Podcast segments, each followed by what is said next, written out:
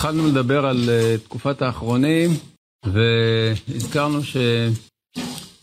שגירוש ספרד למעשה היה הפתיחה של התקופה הזאת, כי הוא סיים את התקופה של הראשונים בספרד, וכיוון שיהדות ספרד עברה ממקומה והתחילה לחיים חדשים בארצות אחרות, אז ממילא זה גם השפיע על, ה... על חכמי התורה שהרגישו שהסתיימה תקופה ומתחילה תקופה חדשה. אה, גולי ספרד, אמרנו שהם אה, פנו לשני כיוונים. כיוון אחד, בצפון אגן הים התיכון, דהיינו שהם אה, פנו לכיוון איטליה, יוון, טורקיה, והכיוון השני היה לדרום אגן הים התיכון, דהיינו לצפון אפריקה, משם למצרים. בסופו של דבר, משתי הזרועות האלה הגיעו חכמים רבים לארץ ישראל. בין גולים לכיוון מצרים. הזכרנו בפעם הקודמת, אה, בפעם הקודמת הזכרנו את אה, מערי ברב. זה היה החכם היחיד שהזכרנו שהוא הגיע לארץ ישראל דרך מרוקו, מצרים ולצפת. אה, היום נדבר על כמה חכמים חשובים אחרים שהיו באותו דור בין גולי ספרד, ו... הראשון שבהם הוא מהר"ם על אשכר. מהר"ם, רבי משה על אשכר, היה אה, בזמן גירוש ספרד כבר חכם חשוב, כבר היה אדם מבוגר. אה, הוא למד ב, בישיבתו של רבי שמואל ולנסי בסמורה, והוא עבר מספרד לצפון אפריקה. היה תקופה מסוימת קצרה בתוניס, משם עבר למצרים, וישב רוב שנותיו במצרים. כדיין, אה, במצרים היה, עוד מתקופת הרמב"ם, הייתה, היה מעמד כזה של נגיד.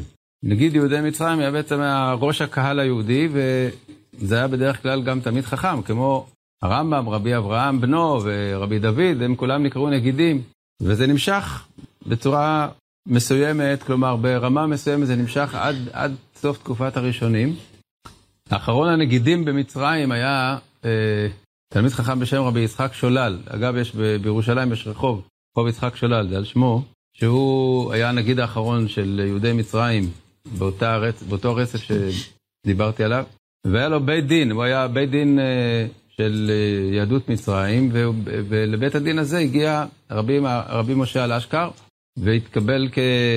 כפוסק, והוא אחר כך הפך להיות בעצם גדול הדור שם אה, במשך כמה עשרות שנים. להוציא עוד תלמיד חכם אחד גדול שעוד מעט נזכיר אותו, שהגיע אחריו, ומהר"ם כתב תשובות. יש לנו שו"ת מהר"ם על אשכר, שזה ספר שו"ת חשוב ביותר, שסומכים עליו בכל ה... כל הפוסקים שמזכירים אותו, מזכירים אותו בתור uh, סמכות. בסוף ימיו הוא עבר לירושלים, והוא היה בשנים האחרונות לחייו כאילו רבה של ירושלים. בכל אופן, uh, הוא מזכיר את הדברים אה, בתשובות אחדות שלו, שהוא זכה לעלות לירושלים ולשבת בה. ביחד איתו במצרים, אבל אה, מבוגר ממנו בגיל, אולי, לא, בעצם לא, לא מבוגר ממנו בגיל, צעיר ממנו בגיל, היה הרדב"ז. הרדב"ז רבי דוד בן זמרה, שבזמן הגירוש היה עדיין צעיר, לא ילד, אבל אדם צעיר, וגם הוא הגיע ל... גם הוא הגיע למצרים דרך אה, צפון אפריקה. ישב תקופה מסוימת במרוקו, ומשם עבר למצרים. במצרים הוא אה, הצטרף לאותו בית דין של, אה, שמרם על אשכר אה, היה בו כבר, והוא, אחרי, אחרי שמרם עזב, הוא היה נחשב לגדול הדור במצרים, והוא האריך ימים גם. הוא האריך ימים, אה, וב... בתקופת ימיו האחרונה הוא עלה לארץ ישראל. הרדב"ז הוא אחד מגדולי המשיבים מבחינת הכמות של התשובות שיש לנו ממנו, אחד מגדולי המשיבים של כל התקופות. יש אה, שמונה חלקים של אה, תשובות רדב"ז, ובאמת הוא, הוא מקיף את כל, כל חדרי התורה. בנוסף לכך הוא כתב, הוא כתב אה, פירוש לספרים של הרמב"ם, של היד החזקה, שאין עליהם מגיד משנה. אז אמנם אחר כך רבי יוסף קארו כתב את הכסף משנה וזה דחה מפניו את אה, פירוש הרדב"ז, אבל בכל זאת אה, בדורות האחרונים הדפיסו מחדש את פירוש הרדב"ז, עיקר תפארת הוא נקרא, על אותם ספרים שהוא כתב עליהם, וזה דברים, ספרים מאוד, פירושים מאוד חשובים, זה נמצא היום ברמב"מים שלנו, צד אחד הכסף משנה, מצד שני הרדב"ז. חוץ מזה הוא גם כתב תשובות מיוחדות בשם ללשונות הרמב"ם. כלומר, תשובות שהוא נשאל על רמב"מים קשים, והוא כתב תשובות על, ה... על זה, אז כך שזה גם כן, כן חיבור על, על הרמב"ם. זה מופיע בתוך שו"ת הרדב"ז, ללשונות הרמב"ם. ובפירוש סדיר יש על כמה ספרים, כמה ספרים מתוך היד החזקה.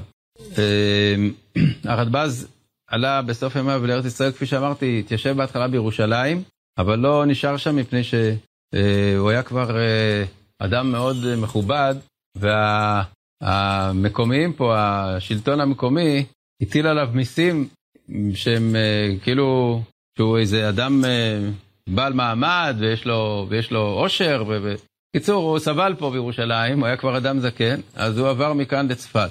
עבר לצפת, ושם הוא התקבל על ידי גדולי צפת, שבתוכם היו בית יוסף והמביט, והם, והוא היה מבוגר מהם. אז הם הושיבו אותו בראש כאילו, אבל זה היה כבר ממש בשנותיו האחרונות, והוא חי בצפת כמה שנים ונפטר שם. אז כאמור, שו"ת הרדב"ז זה ספר שיש לו חשיבות עצומה, כי הוא מקיף ממש את כל, כל הנושאים בתורה כמעט, ובכל דבר יש, מזכירים משהו מתשובות הרדב"ז. אני לא צריך לומר לכם שהרדב"ז הזה הוא, הוא, הוא לא הרדב"ז, יש, יש חכם אחר בשם רדב"ז שחי, כן, בדור שלנו כמעט, תחילת ה... במאה ה-20. ששמו היה רבי יעקב דוד, בן, זימ... בן uh, רבי יעקב דוד, בן, uh, בן מה? איך? אולי, בכל אופן, זה לא קשור כלל לרד... לרדב"ז. הרדב"ז זה רבי דוד בן זמרה, uh, שחי במאה ה-16 למניינם. אז ככה, אז הרם אל אשכר והרדב"ז היו בעצם חכמי מצרים, ושניהם אחר כך בסוף ימיהם הגיעו לארץ ישראל. חכם נוסף מי מגורשי ספרד שהגיע למצרים, שמו רבי יוסף קורקוס, מארי קורקוס. Uh, מה היו תולדות חייו אנחנו לא יודעים הרבה, אבל מה שאנחנו יודעים עליו זה מהפירוש שלו לכמה ספרים במשנה תורה. פירוש מארי קורקוס שנתפס uh, בשנים האחרונות, במהדורת פרנקל הוא נתפס כבר בתוך הרמב"ם. זה ספר שהכסף משנה משתמש בו, מביא אותו הרבה. הוא עוסק ב, ב, בנושאים שבדרך כלל לא עוסקים בהם, דהיינו בזרעים, קודשים, וזה פירוש נפלא מאוד. ה, ה, ה, מי שלומד אה, הלכה ברמב"ם עם המארי קורקוס, הוא רואה שהוא ממש אה, מקיף את העניין וחודר לכל דבר ועונה על כל שאלה בצורה יוצאת מן הכלל. הכסף משנה מביא אותו פעמים רבות בתור הפשט הנכון ברמב"ם. ו... ידוע שהוא היה במצרים, שהוא היה מגולי ספרד, אבל לא הרבה יותר מזה. לא ידוע לנו עליו הרבה. הוא היה באותו דור. חכם נוסף שהגיע למצרים, אבל לא היה מגולי ספרד. הוא רבי ישמעאל הכהן. רבי ישמעאל הכהן, תנוג'י, הוא היה יליד תוניס. יש פה תוניסאים, אז, אז uh, תדעו שהיה גאון, גאון בישראל בתוניס באותה תקופה, שנקרא רבי ישמעאל הכהן תנוג'י, הספר שלו לא היה ידוע עד, עד ימינו, הדפיסו אותו, לא, אולי הדפיסו אותו פעם אחת בעבר, אבל הוא לא היה מפורסם, הדפיסו אותו פעם אחת בעבר, ולאחרונה הדפיסו אותו בהוצאה הזאת, לכן הבאתי את הנה, שתראו איזה ספר הזיכרון זה נקרא. מה זה ספר הזיכרון? הוא בעצם כמו ריף. הוא כותב על סדר המסכתות, אבל לא על כל הש"ס. יש, יש פה על, על מסכתות אחדות ממועד, מסכתות אחדות מנשים, מסכתות אחדות מנזיקין. לא על כל הש"ס, אבל, אבל על הרבה מסכתות, הוא כותב את ההלכה שעולה מתוך הגמרא. ההלכה שעולה מתוך הגמרא, וכמובן שהוא משתמש בפוסקים, בראשונים. הוא משתמש בראשונים וכותב אה, על פי, על פי הראשונים אה, שקדמו לו, כלומר על פי הראשונים, הוא כותב את ההלכות הנובעות מתוך, מתוך הסוגיה. זה ספר בהחלט אה, חשוב ולא ידוע. והוא גם כן היה אה, בעיקר במצרים, כלומר הוא נולד בתוניס ועבר אחר כך למצרים. כל אלה שעברו מצפון אפריקה למצרים זה היה מסיבת ה... הכיבוש של הספרדים. הספרדים, אה, מלכי ספרד של, אלה, שג... זה, אלה שגזרו את הגירוש, הם השתלטו על חלקים מצפון אפריקה וגם על טוניס. ויהודים פשוט התרחקו מהם, לא רצו להיות בקרבתם, או שעוד זכרו את, ה... את הצרות האלה של תקופת, אה, סוף תקופת ספרד, או מסיבות נוספות, אני לא יודע, בכל אופן, אה, העובדה היא שהייתה נהירה מצפון אפריקה למצרים. טוב, אז זה, אם כן, אלה הם, אם כן כמה חכמים חשובים שהיגרו לכיוון מצרים ולארץ ישראל בדור הזה של אחרי גירוש ספרד. אה, נחזור עכשיו צפונה, כן. למה רק בסוף המאה שני הרבנים שהרב הזכירו קודם עלו לארץ ישראל? למה הם לא... בארץ ישראל לא היה יישוב גדול. בארץ ישראל היה ממש אה, קהילות קטנטנות בצפת. אז, באותם הימים, היא עוד לא גדלה, אחר כך היא גדלה, קהילה בצפת. בירושלים עוד פחות. ו... ואילו במצרים, ב... בטורקיה, וכן, במצרים מצד אחד וטורקיה מצד שני, היו קהילות יהודיות יותר גדולות ורבות. אז זה, זה מובן שאנשים, אה, אה, שבמיוחד שהיה להם תפקיד, תפקיד מרכזי, רבנים חשובים, שהם היו בבית דין או פוסקי הלכות, רבנים, אז הם נשארו בקהילות שלהם אה, מפני שהיו צריכים אותם שם. לעלות לארץ ישראל זה היה יותר עניין של, של משאת הנפש הפרטית, כאילו. בסוף ימיו הוא כבר אומר, טוב, זהו, מספיק עשיתי פה בשביל, ה, בשביל הציבור, עכשיו אעשה אנוכי לביתי. אז הוא רוצה להגיע לארץ ישראל. אז ככה זה פחות או יותר היה במקרים האלה, של הרדב"ז, של מהרמל אשכר. אבל היו גם חכמים, שכפי שעוד נדבר, שעברו לארץ ישראל במיטב שנותיהם, לא בגיל מבוגר. ואז באמת הם הקימו את הקהילות, והרחיבו אותם, ופיתחו אותם, ו, ומזה באמת נוצרה מציאות חדשה בארץ ישראל. אבל ממש בתקופת הגירוש, בארץ ישראל היה מעט מאוד, ממש היה קהילות מאוד דלות. אז ככה, אז אמרנו שמרי ברב הגיע לצפת, והקים שם, הקים שם לראשונה, הקים שם ישיבה, והתחילו קצת להרגיש שם מקום של תורה. הבן של, רב, של רבי יעקב בן חביב, שדיברנו עליו בפעם הקודמת, בעל העין יעקב, בנו של רבי יעקב בן חביב היה ילד בזמן גירוש ספרד, ועבר עם אביו לסלוניקי. אבל הוא, כשגדל בתורה שם בסלוניקי, הוא החליט לעלות לארץ ישראל. וזה היה בגיל, בשנות ה... כלומר, גיל העמידה, במיטב שנותיו הוא עלה לארץ ישראל וישב בירושלים. והוא נקרא רבי לוי בן חביב, הרלב"ח. והכתירו אותו כאילו בכמה כבר היו יהודים בירושלים, אבל הוא נחשב לרבה של ירושלים, והיה לו, אה, הייתה לו מחלוקת קשה עם מערי ברב על העניין של חידוש השמיכה. דהיינו שמערי ברב שחידש את השמיכה, אה, אסף את כל חכמי צפת, שאלה היו בעצם אה, רוב החכמים בארץ ישראל, והם לא היו רבים, ו... ועשו מעשה, והחליטו על חידוש השמיכה, ורבי לוי בן חביב שישב בירושלים לא היה בא... באותה עצה, והוא חשב שזה לא, לא, לא נכון לעשות דבר כזה. כי כל העניין של חידוש השמיכה הוא על פי דברי הרמב"ם ב... בהלכות סנהדרין, הרמב"ם כותב שלפי דעתו אם יתאספו כל חכמי ארץ ישראל, אז יש להם כוח לחדש את השמיכה שנפסקה בזמן חז"ל. מה פירוש השמיכה? השמיכה שמועילה לדיני קנסות ולדיני נפשות, כלומר שאפשר בעצם באופן עקרוני להקים מחדש את הסנהדרין. אז הרמב"ם כותב את זה בפירוש המשנה בסנהדרין, ואחר כך הוא כותב את זה גם בהלכות סנהדרין, אבל בהלכות סנהדרין הוא כותב, והדבר צריך הכרע. כלומר שהוא נשאר בספק מסוים בעניין, הוא לא, זה לא ברור לו עד הסוף שבאמת אפשר בצורה כזאת לחדש את השמיכה.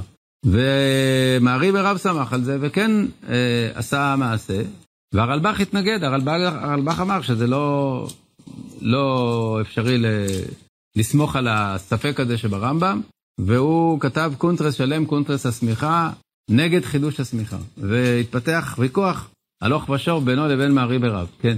אז אה, לפי הרלב"ח לא היה אפשר לחדש בכלל את השמיכה אף פעם? עד, אה, שיבוא אליהו. בימות המשיח תתחדש השמיכה, ככה הוא סבר. ובאמת אה, זה מחלוקת עקרונית, מחלוקת לא פשוטה. אבל ההתנגדות של הרלב"ח גרמה לזה שבאמת אחרי יומיים, אחרי יומיים, אני אומר, אחרי פעמיים, היו שני, שני מחזורים של סמוכים. אחד זה מי שסמך המערי ברב, והסמוכים שנסמכו על ידי מערי ברב סמכו גם את תלמידיהם. אבל אחרי שלושה דורות בעצם זה נפסק. וזה נפסק בגלל ההתנגדות של הרלב"ח, שגררה התנגדות של עוד חכמים אחרים, וככה זה השתקע העניין בינתיים. בכל אופן, אה, מה שמעניין הוא שבין הסמוכים היה רבי יוסף קארו. מערי ברב סמך את רבי יוסף קארו ואת המביט, והם גם סמכו תלמידים שלהם, וזה מעניין כי סוף סוף השולחן ערוך התחבר על ידי מי שהוא אה, היה כאילו אה, סמוך להוראה לעם ישראל, סמוך לסנהדרין. כן. מה המשמעות של שיחה כזאת, שבאים חכמים של עיר אחת, מכל העולם מגיעים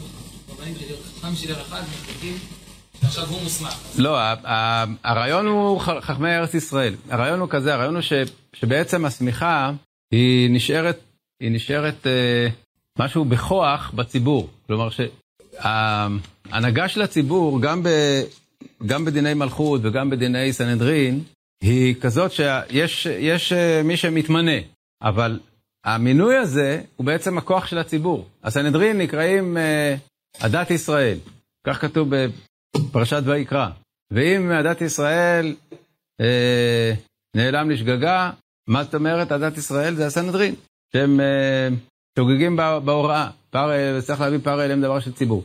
אז כך, כך זה גם לגבי מלכות. אז מה שדיברנו ביום העצמאות, שהרב קוק כותב שכשאין אין מלך, אז עוברים המשפטים לידי האומה. מה פירוש שעובדים משפטי האומה, משפטי המלכות? בעצם מלך זה נציג הציבור, אז אם הציבור בוחר נציג, אז הוא, יש, לו, יש לו סמכות של מלך לגבי הנהגת הציבור. לפי אותו רעיון גם העניין של השמיכה, אם הציבור, מי זה הציבור? זה ארץ ישראל. ארץ ישראל זה, זה הציבור. ככה זה לגבי, לגבי uh, מה, ש, מה שנוגע לעניינים הלאומיים, זה לא כל היהודים שבכל העולם. קר אליהם דבר של ציבור, הולכים לפי רוב הקהל שבארץ ישראל, ככה אומרת הגמרא. אז הרמב"ם אומר, אם יתאספו חכמי ארץ ישראל, אז טוב, לבחור סנהדרין, מי בוחר סנהדרין? כמובן שתלמידי חכמים, לא עמי הארץ לא יכולים לבחור סנהדרין. אז אם חכמי ארץ ישראל יתאספו, אז הם יוצרים את, ה, את הנציגות הזאת, הם יוצרים את, את הסנהדרין. על ידי ההסכמה שלהם. כיוון שאז בצפת ישבו רוב החכמים ככולם, אז בירושלים זה היה קהילה פצפונת, כנראה שהייתה איזה, איזה, איזה קצר בתקשורת, שלא הגיעו גם לירושלים בשביל לראות אם יש מישהו שיכול, שרוצה או שיכול להצטרף לעניין הזה. והם כאילו חשבו שחכמי צפת זה בעצם חכמי ארץ ישראל, ועל סמך זה הם עשו את, ה, את החידוש של השמיכה. כל חכמי צפת התכנסו והחליטו שהם סומכים חכם אחד, את מערי ברב. והוא, ברגע שהוא נסמך, הוא יכול לסמוך אחרים, וכך הוא עשה. סמך את התלמידים הגדולים שלו, וגם הם אחר כך סמכו את תלמידיהם בדור הבא. זה נמשך שלושה דורות של סמוכים.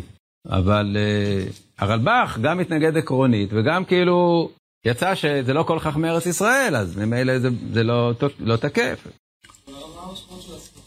בבקשה? המשמעות היא קודם כל שסמוכים אה, יכולים לדון בהלכות ש... שלא סמוכים לא יכולים לדון בהן.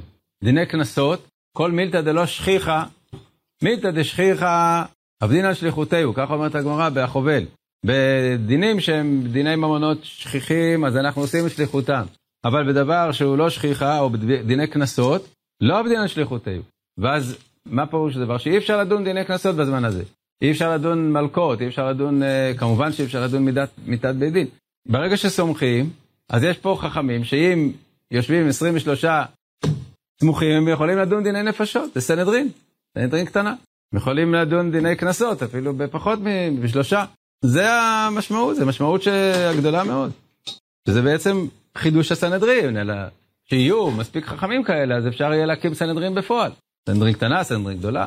אז זה היה הרלב"ח שהוא אה, היה בחכמי ירושלים, יש לנו ממנו אה, שו"ת הרלב"ח, שבו יש גם קונטרס הצמיחה, ופירוש להלכות קידוש החודש, גם כן של הרלב"ח.